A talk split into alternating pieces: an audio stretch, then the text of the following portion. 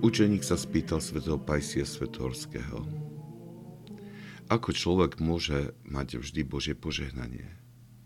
Starec odpovedal: keď máš správny vzťah k Bohu, Boh ti neustále udeluje svoje požehnanie.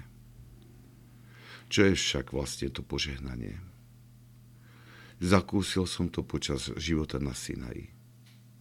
Keď som tam prišiel, trpeli veľkým suchom. Niekoľko rokov nespadla ani jedna kvapka dažďa, čo spôsobovalo veľké problémy pre monastier, ako aj pre beduínov, ktorí žili nedaleko. Mnísi sa modlili za dažď, ale bez akejkoľvek odpovede zhora. Počas obdobia, kedy sa orezávali olivovníky, som išiel pomôcť ostatným mníchom. Pracovali aj beduíni.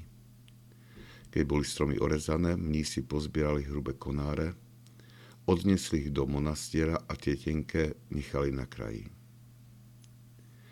Beduíni ich prosili o povolenie vziať si tie tenké konáriky, aby mali na varenie a na zohriatie počas chladných nocí.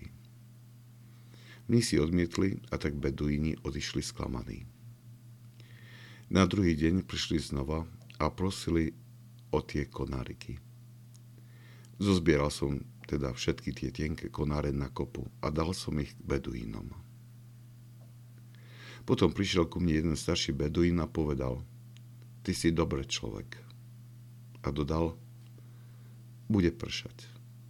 A tak sa aj stalo, predtým, než som sa vrátil do monastiera, začalo pršať a pršalo hojne.